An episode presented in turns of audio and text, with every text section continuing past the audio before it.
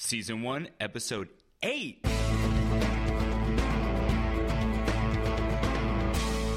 You're listening to the Show Me Comic Cast. I'm Tim Pickerel, digital media producer for Show Me Comics. And I'm Jordan Taylor, blaster and master of words. And I'm Sam Richardson. right, you cut me off. I use these words for the scripts for our graphic novels and comic books, and also for our website, specifically the writer's blog on showmecomics.com. And I'm Sam Richardson, lead graphic designer, illustrator, artist, penciler, colorist, and I'm very happy right now because the St. Louis Cardinals are beating the Pittsburgh Pirates three to nothing. Way to localize us.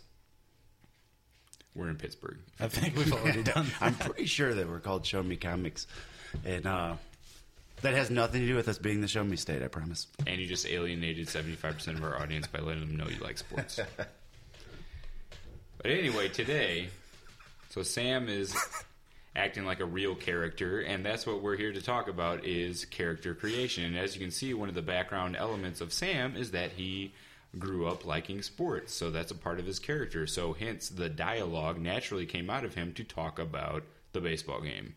And that's what we're going to get at here is when uh, you want to develop characters for your stories, you have to do a lot of back work so that when you go to write the story and to draw the story, there's a lot of elements that are already in place that are just going to keep popping up in your story. And it's almost like the characters write themselves by that point.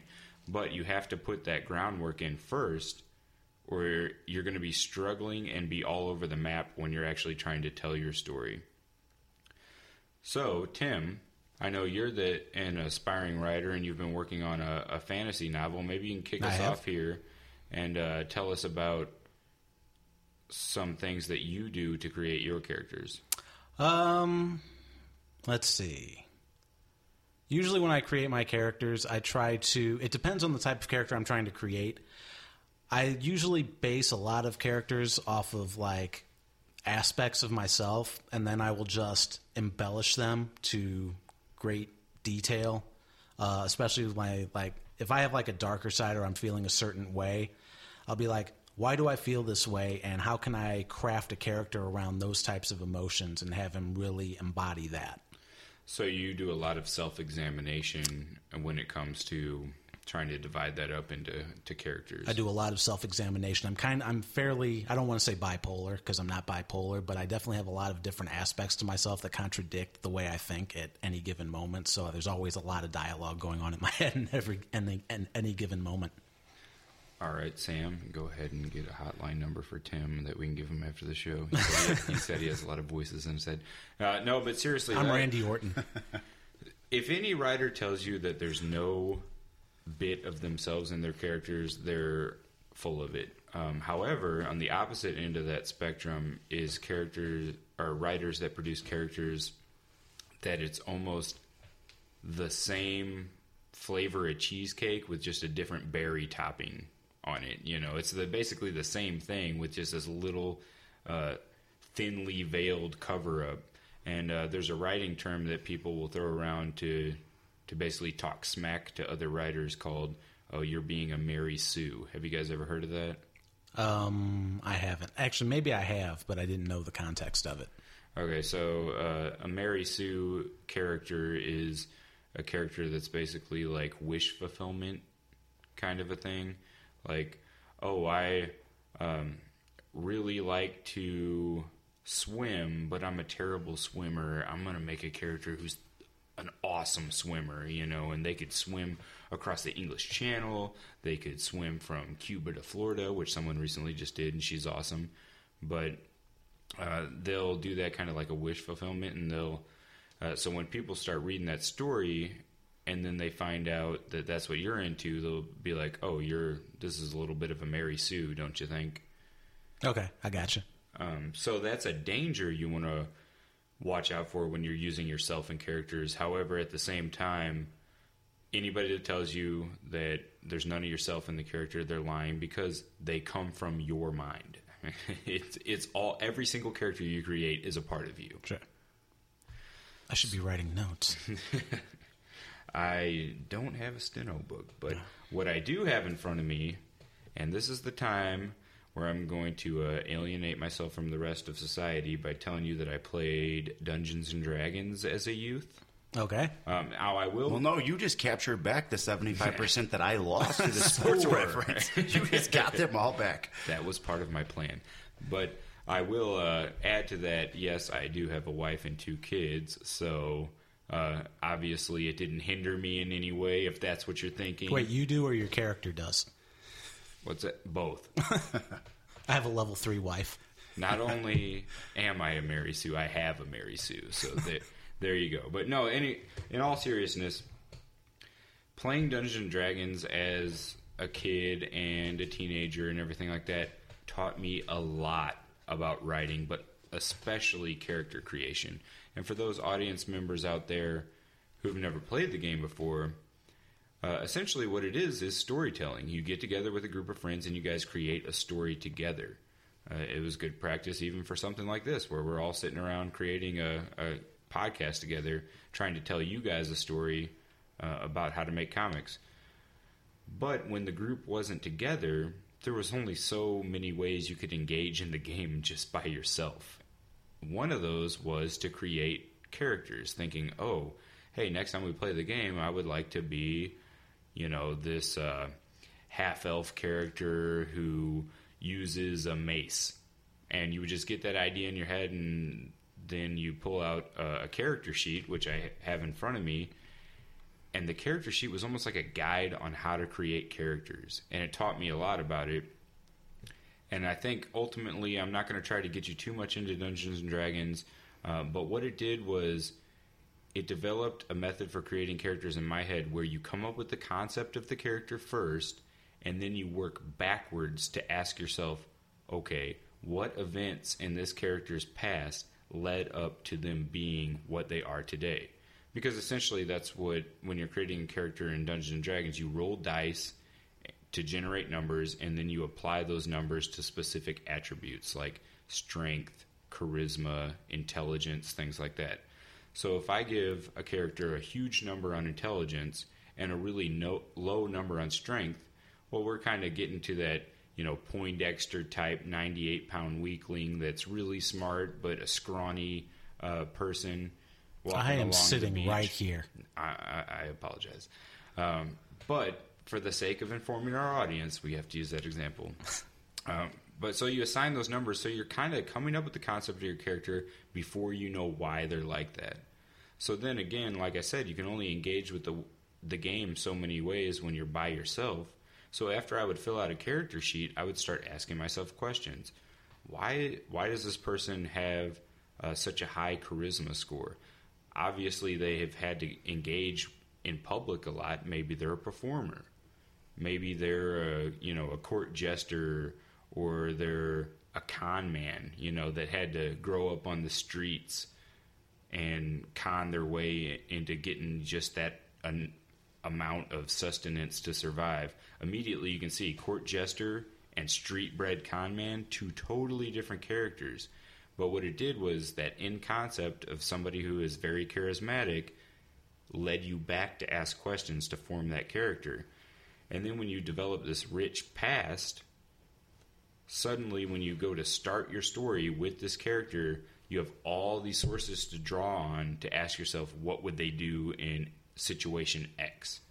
Um, so that I think that the role playing games really def- define my method of creating characters. Uh, do you guys have anything to add? Oh to that yeah, I think yeah to support stammering? that. Uh, to use as an example, um, we've all been friends a long time here, and uh, back when we were younger teenagers, um, I was never really into the Dungeons and Dragons thing, but because you were, I remember there were a few times that we went down to our friend's basement, and I.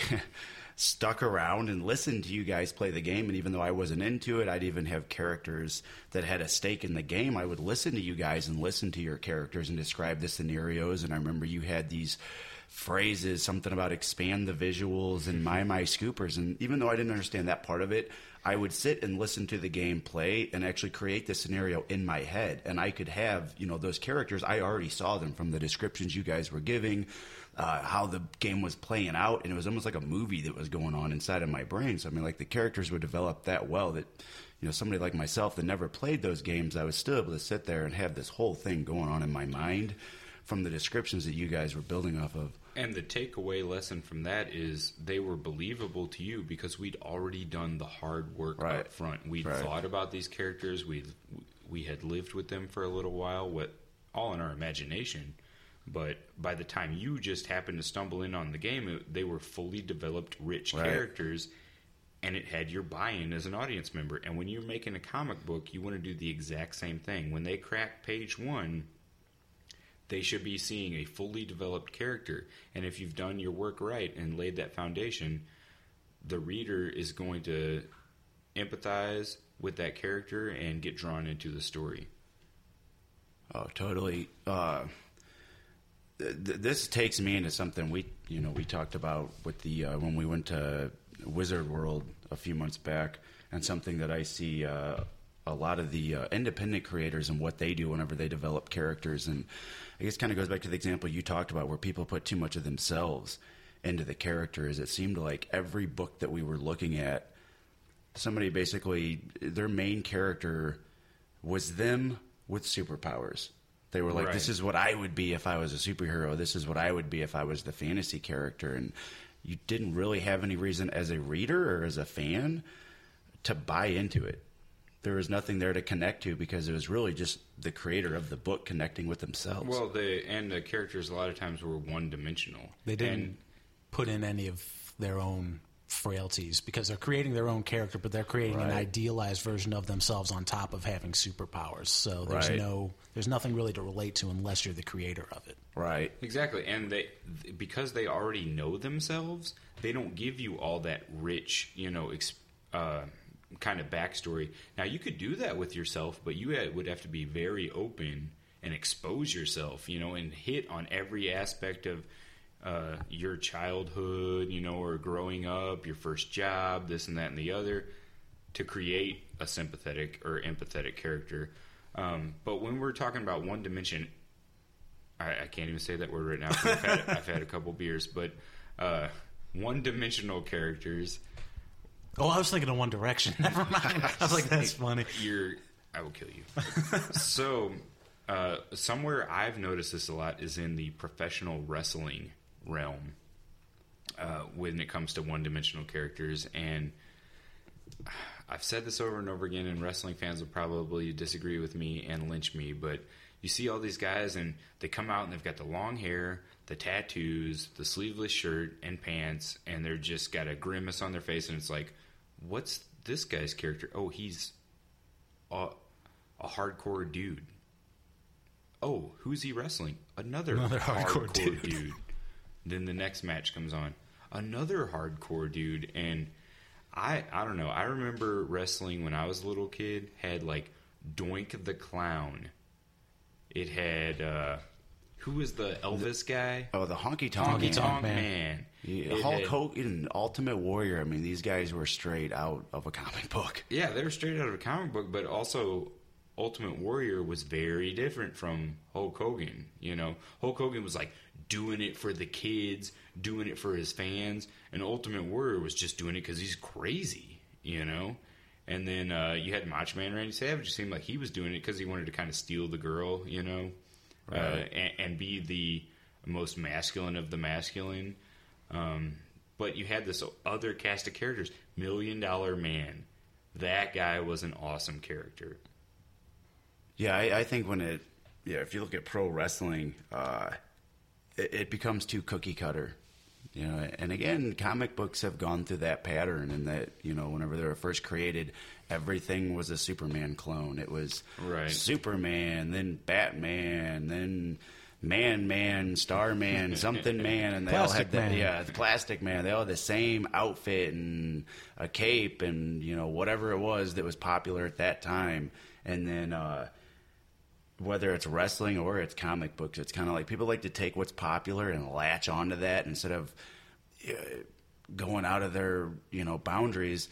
It's just like okay, well, what made Superman work? Let's do that, but just change the name and the colors a little bit. That's what they did in wrestling. Right. Too many guys will go, okay, what's popular on the indies right now? Oh, to be a guy with, you know. long hair and wear trunks and wrestle Ring of Honor style and not really talk much and be dull and bland. That's cool. Okay, let's do that. They don't really think about is that marketable? Is that a gimmick that could connect to the audience and one day get me to the WWE? Yeah. They don't even think about the audience. They're just thinking about, you know, how do I see this character in my own mind? Again, how, how do I take myself and just blow that up higher, but not include my faults? Instead of, how does the audience perceive what I'm doing? Are they going to find myself entertaining? Maybe I need to bring something else out. Maybe I take it part of my personality that I don't usually use. You know, take that and turn it up. No, they're they're just looking through a really distorted mirror. So when it comes to avoiding this kind of one uh, dimensionality, what you want to do is kind of take this as a lesson. More is more. Now you can overdo it, but let's go with that. More is more. Um, I remember a character I created for our independent wrestling uh, federation was called Gary the Barn Owl. You know, Oh, yeah. uh, when I first created him, I'm like, uh, okay, so what this guy is is he's a wrestler who, at some point in time, lost his mind and is convinced that he's a barn owl, like an actual the animal barn owl. And what he does is comes out to the rings and wrestles people because he views that as his nightly hunting his prey because he's got that barn owl mindset. And that was okay. That that was different than your regular I'm a hardcore dude, but it was still needed more. And then he got a manager, and this manager was uh, like a crocodile hunter ripoff. But I thought, hey, what if he's not a good guy like the crocodile hunter? What if he's a bad guy? Hmm, what would a diabolical crocodile hunter guy be like? And I thought, let's make him a hypnotist. he doesn't actually go for wild animals because that's too dangerous. What he does is he goes around and he hypnotizes these wrestlers into thinking that they're animals. Oh yeah. So then, oh, that created a whole different character in Gary he, the Barn he once hypnotized me into believing I was a chicken. and he hypnotized this uh, guy into thinking he was an aardvark, which gave us a wrestler, Eric the Aardvark. But uh, yeah, it changed the bar- Gary the Barn Owl's character in, from an insane guy to a sympathetic guy because, like, oh, he's being mentally held hostage by this crazy crocodile hunter wannabe hypnotist. And suddenly it was more interesting. Plus, the skits started to write themselves because we did that background work on the character. Now it's like, oh, obviously, when the crocodile hunter guy comes out, he's going to have to have a pocket watch and he's going to have to swing it around. And now, when Gary, the barn owl, comes out, he'll have a moment of clarity right before he gets in the ring and then he'll turn around like he's going to exit, and then you see the crocodile hunter guy lower the, down the stop stopwatch, start to swing it, and then you see the barn owl turn back around and go into the ring because he almost remembered he was a man until he got tricked. about that part. What's it's funny though because uh, th- that's the thing about wrestling. You know, is whenever we we bring new guys in and you train them and you you try to drill it into their head that it's like, look, what we're doing out there above all else, it's not being athletes. It's it's not even just being entertainers. Is that we tell stories. As you teach them, whenever you're putting together a match, you're telling a story in the ring, and it's like if you've got a guy whose gimmick isn't that great, but they know how to go out there and put on a match that tells just you know a hell of a story, that can get over and that's great. But what was what was awesome was when when we had started the LWA, the characters. You know, the, the guys that performed those characters were very, very new. They were very green, and because of that, we thought, okay, they're probably not going to be able to do to do a whole lot in the ring. They're not going to be able to tell a lot of story yet. So to make up for it, let's give it these very developed characters, and that will be what helps them connect with the audience. So even though they can't bring it in the ring yet, it isn't going to matter because these characters are so well developed. That's what's going to get them over. And what's funny is that in the beginning, whenever these guys were told, "Hey, you're going to be a barn owl," you know, the other guy, you're going to be the the European scumbag Pierre Abernathy deep down, like these guys hated it. They were like, I don't know, man, this is goofy. And what's cool is like, I think once they realize, look, we're doing this to help you connect to the fans because you're still really young. You're not quite there in the ring yet.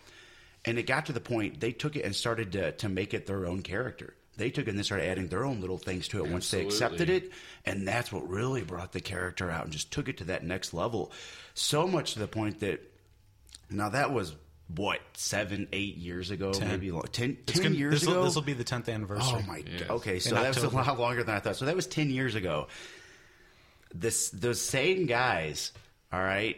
Uh, they go out to uh, there's a large promotion called Chikara, and if you're any of you are you know indie wrestling fans, you'll know exactly what I'm talking about. Chikara loves you know the crazy gimmicks and the comedy stuff. Chikara is awesome. And actually, they are using them as you know the Pierre Abernathy. Well, they call him the elegant assassin, not European scumbag, but it's the same gimmick. He's got a monocle and a top hat.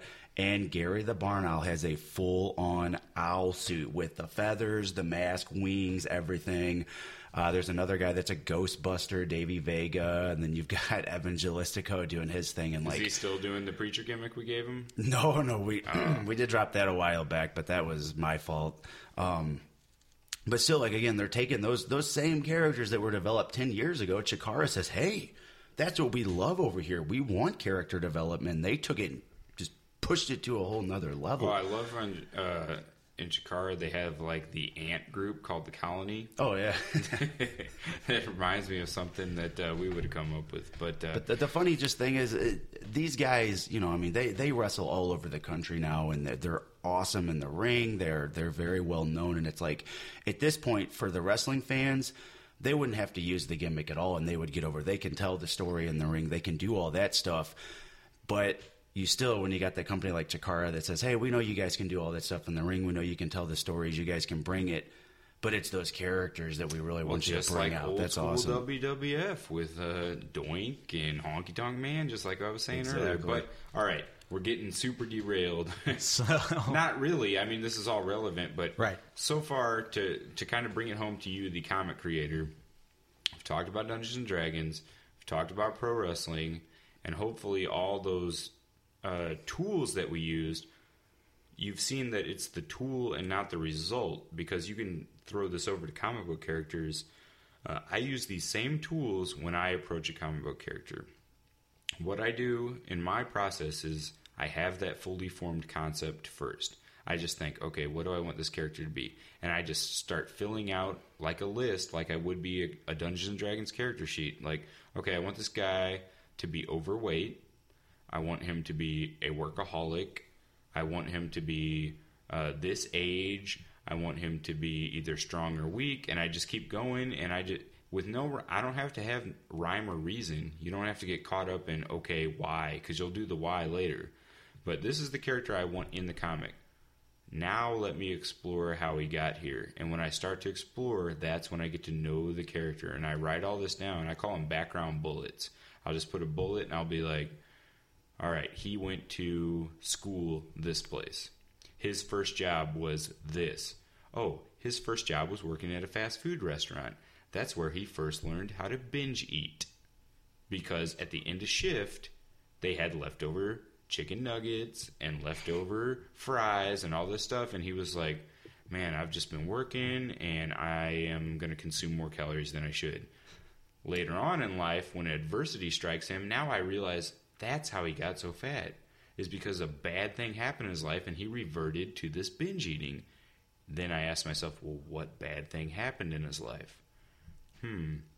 Well, if he's a workaholic, he probably doesn't have a lot of family ties. Wait a minute. There you go. His wife left him, probably in dramatic fashion, allowing him to both be a workaholic and to trigger that uh, quirk of being an overeater. So, fast forward a couple years, and you've got this guy who's really good at his job and really fat and out of shape. And because I want him to be a cop, oh man, now that's that's going to play interesting. So now I go to write a story, and he's super driven to chase this criminal down an alley, but he can't because he gets winded halfway down the alley. Now the story starts to write itself because the characterization is coming out. So that's what I do. I just make a list of stuff that I want this person to be, and then I figure out what events led to it. Do, do you guys have any input as far as the writing character creation on uh, how you feel about that method? I uh, I think that's pretty much standard fare for everything that I've done research on as far as character creation goes. Um, I'm curious since we have we've talked a lot about Dungeons and Dragons, wrestling, things like that, but we do have a graphic novel. So I'm curious as to what your favorite character was to flesh out in our graphic novel. Aside, let, let's say aside from the main character. That's a good question. Actually, the main character is kind of an anomaly because it's the story is her background. So Sure. I only had to throw in a r- few raw elements for her because you get to see her develop. Um, it's basically her biography. Uh, and I think a lot of times when you come to young characters, it's like how many, uh, how long of a list could I really write for like my kids right now? You know, my daughter's four. How many different passions does she have in life? Uh, my Little Pony, friendship is magic. You know, that's a that's about that's one. I'm And, sure some uh, people listening to this are also fans of My Little Pony Oh Friendship is yeah, I'm Magic. we probably got It's- pl- plenty of bronies that are listening. It That's, is a pretty awesome show. I've If, never uh, seen it. I have an excuse to watch it because I have uh, a four year old daughter, but not that you need that excuse.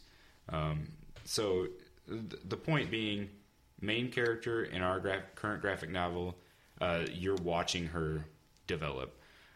Favorite character that I've developed, well, the example I gave already was one of the characters uh, that I developed for a graphic novel with a few uh, changes just for this podcast because I don't want a whole lot of spoilers. Sure. Um, but a character that I've grown really attached to and have plans in the future is another uh, police officer type character, and uh, she's a female, which im- immediately kind of changes. You know, obviously this can't be me. You know, I could still make it a Mary Sue, but just putting on that it's going to be a female kind of gets you out of your normal comfort zone. You Right. know, because you have to start thinking now when you're writing a background. Well, a female character faced different things than I did growing up. Um, but what I really liked about her is uh, she is a strong character, so the equivalent of the wrestling hardcore dude. Uh, but her, the first half of her life did not start out that way. The first half of her life was horrible. And so it's in her background, she almost has her own story arc of uh, coming up through these horrible conditions and how did she transition to being a, a very strong person. So that was fun because I got to, I told this story all to myself. It'll probably never see the light of uh, light of day as far as telling her backstory in a graphic novel or in a comic book, but it informs my writing. Uh, so much so, there's a line of dialogue in uh, just a simple conversation with her partner that reveals something about her backstory that I wouldn't have written had I not known where she came from. So the dialogue would have been kind of stale. Instead, you get this very personal moment and some facial expressions that kind of say, "Oh, there's there's more to this situation that, as a reader, I don't really know about, but it feels like they're real people because it goes deeper." Uh, so she was a really fun character to write, but I, I don't want to spoil too much. So Right. um, maybe a, few months from now, we can start talking more details about our graphic novel. Sure. Sounds good. Uh, we're we're kind of We're running a little long. running long, but because this is a comic book podcast, I want to transition over now. We've got the idea of the character, we've got this backstory, we've got this list of who they are, we've got these bullet points that informs our list. Now I hand it over to you, Sam, as the artist. Where do you start in the creative process now? Oh, as the artist, I'm I'm very lucky in that a lot of this stuff is presented to me. It's already been developed. It's you know the backstory is there. It's kind of this is the character, and if you've got somebody that's you know awesome and gives you all the background to it, that makes it even easier. Which is something that you did. You know throughout this story, you were giving me backgrounds on characters that are like have like a very minor role.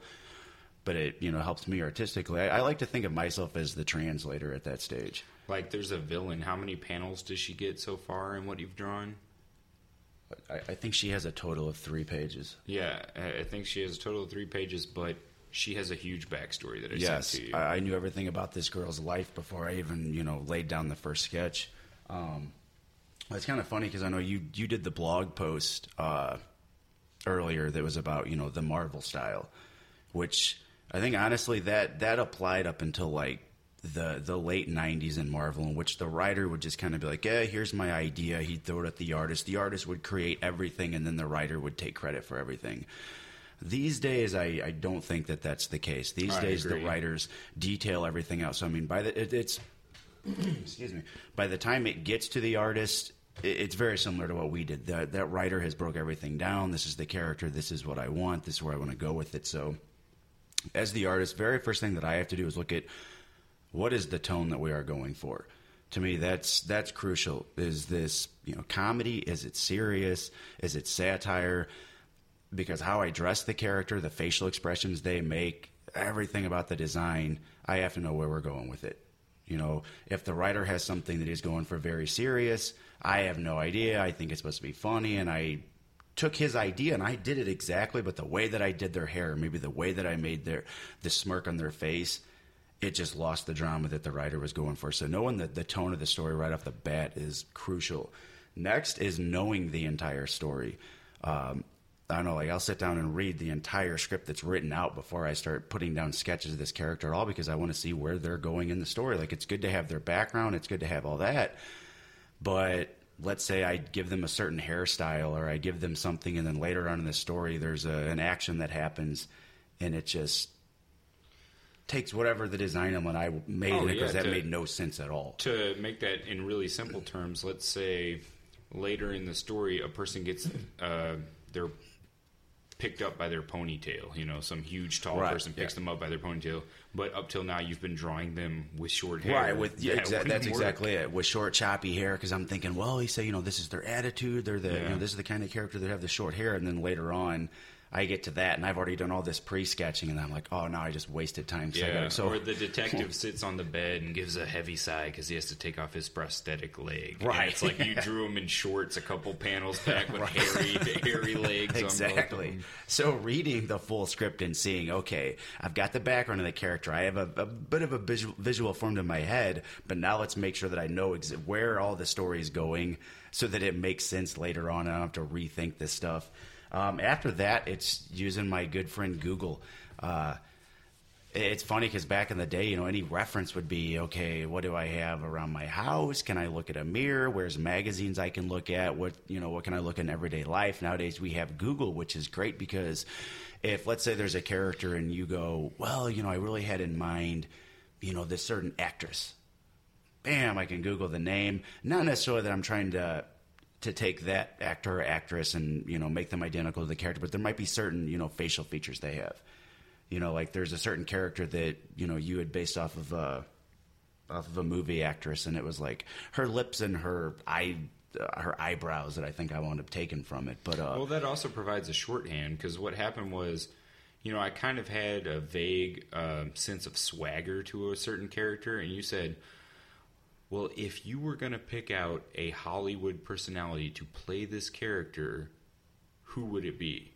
And I said, man, I got to think about that, you know. And I thought about it a little bit, and then I shot you the name uh, with a couple notes, and what came out was awesome. Right, You know, and- it, it just creates shorthand uh, to use, you know, well-known. Definitely, because again, me as the me as the artist, I want to okay, I want to take what it is that this writer saw in his head and get it as close as I can to how he saw it. I'm just taking the story now and I'm translating it to you know actual visuals on paper, and so I don't like I said, I don't look at it and go, you know, well, just. Again, this isn't this is not to do with our comic book, but let's say you, you said Jennifer Aniston. You know, I would look at that character and go, okay, it's not that he wants me to draw Jennifer Aniston as this character. What is it about Jennifer Aniston's features? You know, is there something about her eyes? Is there certain things she does? And that's what I'm trying to try to capture from it and put that in this character. The other reason why it's you know good for me to go through and look at the background that you've brought out to look where the story's going is uh, to capture that drama. And this is something I feel that I did do very well with this is when you take a character like Akiko and you look at her background coming up, she's obviously not the happiest girl on earth. Okay, it's not like she had a great childhood. There's not a lot going on to why she's going to smile all the time. There's a certain bit of uh, uh, coldness, you know, in, in her Oh, reaction yeah. to things. So whenever I draw her, her her reactions are very subtle. You know, it's like when something happens, she doesn't get too, you know, angry, but when something good happens, she doesn't you know, bursts into laughter and ha ha ha and humongous grins like you would see in some comic books. It's like still you want to see that she's reacting in that positive way, but it's subtle enough that you still get it that like she holds a lot of that stuff inside. Yeah, and uh, to go back and use another Dungeons and Dragons analogy, that's super important in the artwork because I remember one thing I got trained in Dungeons and Dragons is you had to pick like it was your character a good guy, a bad guy, or a guy that didn't really care, uh, or a gal that didn't really care. Um, and when you play the game, you're like, oh, I caught the crook that stole my gold coins. I'm gonna bash him in the face with a hammer. Right. And you said, hey, you're the guy that just rescued all those kids from the burning orphanage earlier, uh, when everybody else said it was foolhardy. Right. Are you really gonna do that? You're really gonna bash this guy in the face? And it teaches you those kind of things to think in terms of your character. And it sounds like that's exactly what you still have to do with the artwork. Is like hey, you know, my character doesn't grin from ear to ear when they smile. Right. You know, um, because they're more subtle. And that's a great way to. And I don't think that I appreciate that enough when it comes to an artist's job. But so it's good to hear that from you. Now, one now to go back to just actual character development, and you know, one part where I do get to have you know a little more freedom is, you know, when you write out a scene, it's not like you have to put down, okay, and on this day she's wearing this exact clothing, and this is what everyone yeah, I around mean, her has. on. could, but I don't. And and it's good that you don't because that you know that's a detail that would just that's too much time on your hands and that's something you shouldn't have to do. Um, sorry. So, as an artist, it's up to me to look at. Okay, I have a character, and she is a you know specific age range. She goes, you know, there's a the geography, everything that's going on that's going to uh, determine what she's going to be wearing. You know, you tell me, okay, this scene is happening in the fall time. So automatically I go, okay, I know what she's going to be wearing. It's not going to be, you know, a heavy coat, but it's also not going to be just a short sleeve shirt and shorts. And then from there I go and I look and go, well, what's popular right now? You know, I, I'll you know, go online, Google latest, you know, teen fashions, or uh, luckily in the in the job that I have, I, I get to uh, interact with teenagers a lot, and I get to talk to them and find out, you know, what is cool right now? What are you guys wearing? Is our character the type of person that would wear something cool? Yeah. Would she be a little more bland? But Well, again, you have to do that uh, same kind of reference, even if it's not a modern day character. In fact, that's kind of harder research. I remember we were developing some costumes for some period piece ninjas, and it's like, okay, if this was a a ninja that was there at the you know height of feudal Japan, they Right. would dress this way. But let's say the ninja clan survived for like a hundred more years, well, that would change their outfit, you know. So it, it's not just modern day. You have to worry about doing research for it's uh, or even superhero costumes. I'm sure you'd probably use some references for that, wouldn't you? oh yeah, totally. Because I mean, you want things to make sense. Again, you don't just do it because it would look cool. Again, that's you Right. know the '90s, the '70s. That's earlier in comics before they worried about having such a wide range of people to appeal to, and you know connecting with people of a little bit higher intelligence than a four-year-old. Uh, but making sure that things make sense, you know, not just let's put pockets all over their uniform just because. Hey, are you uh, you back off Rob Liefeld right now? that dude did the Attitude Era of comics. Uh, but anyway, we're running a little bit long on time, so I'd like to wrap it up with a, a final thought. Don't forget, if you're a writer or an artist, that comic books are a collaborative medium. And I think we've made that mistake in the past where it's like, I'm done writing the script. This character is no longer gets any input from me. Or vice versa, you know? Um, it's like, okay, I got these words, and let me go ahead and put them on the coffee table, and then let me just go draw what I want to draw. So it's, uh, you can still talk to each other over the period of creating the character, whether it be the artist talking to the writer while he's still thinking of the background, he could say, you know what, this would look really cool. Can you incorporate that into this character's background? Oh, yeah, I can do that. She can totally have a reason for that. Or when the artist is drawing and he adds something or she adds something that's out of the realm of the character, the writer can definitely go ahead and collaborate and kind of pull back a little bit and say, you know, this character is supposed to be overweight. Why do you keep drawing them with a six pack, you know, every time. It, it's it's a nice round potbelly type six pack, but still they, they wouldn't have that. Uh, those are just some goofy examples, but don't forget the character creation is a collaborative medium, and that's really going to bring richer, fuller characters than it would if someone was just doing it alone. And that's something that's a blessing and should be looked on positively. You Yes. guys agree? Oh, for I sure. agree. All right. Well, with that, We want to thank you for listening. We're Show Me Comics, and we're wishing you the best in your creative endeavors. And for more information and to check out some of our characters, visit www.showmecomics.com, and that's comics with a CS because we know how to spell. Yes, and make sure you go to our Facebook page, which is facebook.com slash Hafu Graphic Novel, and like our page. And you can follow us on Twitter at Show Me Comics. And if you follow us, please, for future podcasts, send us some questions and we will answer them on the show. Just send that to our Twitter account.